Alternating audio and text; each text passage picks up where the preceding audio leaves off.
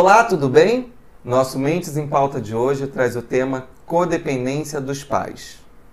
Tudo bom, Bia? Tudo ótimo. O que seria essa codependência dos pais, Bia? É, a codependência é igual uma dependência, só que tem que de um, de um movimento que não se espera. Por exemplo, os filhos serem dependentes dos pais é muito mais comum.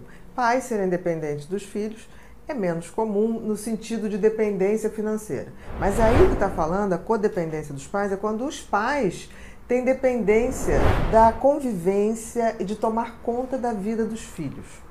Interessante isso porque é, num passado um pouco distante, distante que eu falo 30, 40 anos atrás, isso não era muito comum né? a não ser em, em, questões culturais. Por exemplo, existem certas culturas, a cultura judaica tem uma tendência maior dessa dependência e codependência, dependência dos filhos pelos pais e dos pais pelos filhos.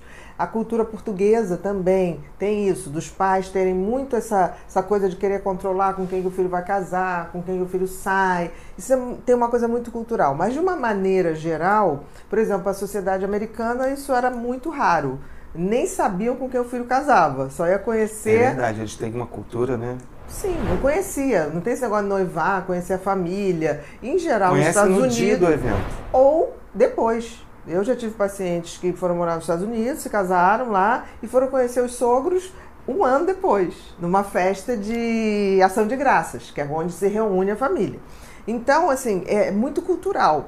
Mas o que eu tenho observado ultimamente é que, com essa coisa da adolescência estendida, dos filhos ficando muito mais tempo na casa dos pais, essa dependência dos pais começou a ficar maior dos filhos. É como se, de alguma maneira, porque antigamente as pessoas se formavam, é, iam à luta, né, batalhar suas coisas e voltavam para casa com, com, suas famílias no Natal, mas não essa coisa de morar com pai e mãe. Hoje, em geral, classe média, classe média alta e até a classe mais pobre tem essa coisa de leva o namorado, leva a namorada para dentro de casa, ninguém vai mais vai ao motel, já transa dentro de casa. Ah, eu prefiro que meu filho fique dentro de casa. Né? Faça Exatamente. Dentro de casa, eu porque eu tô de olho. Eu tô de olho. Mas isso é uma ilusão, porque você também está deixando de ter um, um adulto que tem que ser independente. Se desenvolver, né? Aí o que, que acontece? Aqueles pais que estão ali com os filhos que não saem de casa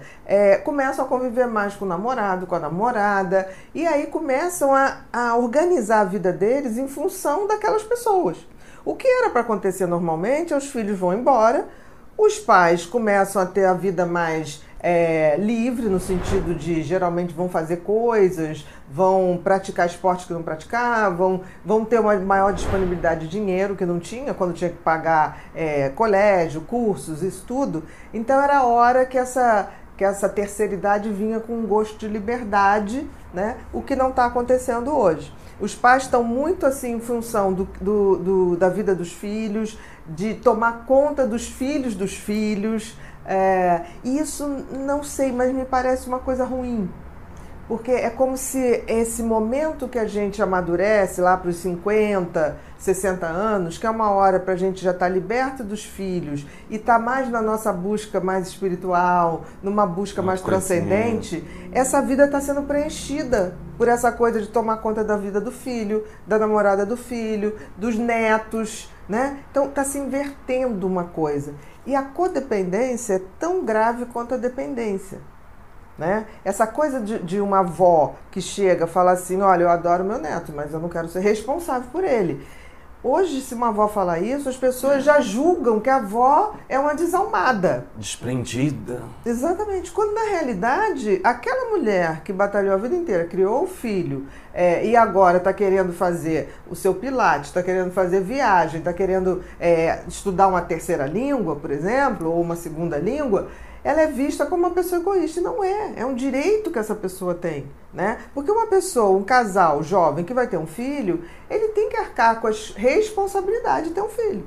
Né? E, e isso não vai acontecendo. Eu acho que a codependência dos pais é uma coisa que acaba infantilizando os filhos.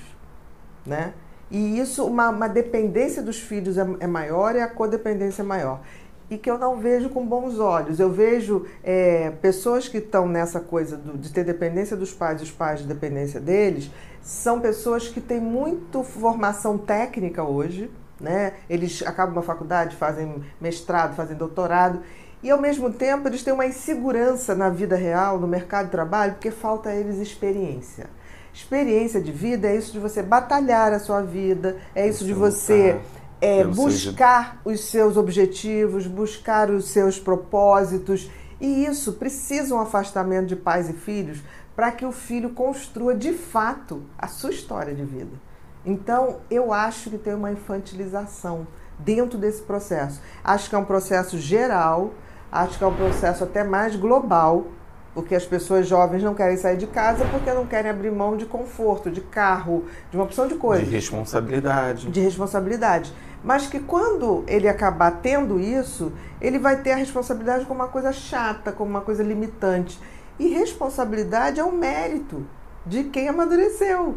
Né? É para ser um prêmio. Eu tenho responsabilidade sobre as minhas contas. Isso é um prêmio para mim. Eu estou dando certo como adulto. Então eu acho que a gente tem que rever isso, porque culturalmente está essa coisa: o, o, os pais vão cuidar dos netos, é, depois vão esperar os bisnetos, que as pessoas estão vivendo mais, mas não acho isso legal. Tudo tem seu tempo você, e tudo tem sua responsabilidade. Você veio falando isso, eu lembrei de um, de um amigo na adolescência, assim, adolescência já quase, né, 18 anos, ele começou a namorar uma menina e a menina é, tinha, vinha de fora, morava com uma tia, então a família do menino agregou a garota. Só que aí ele chegou um dia e falou assim: Amigo, eu já não gosto mais dela.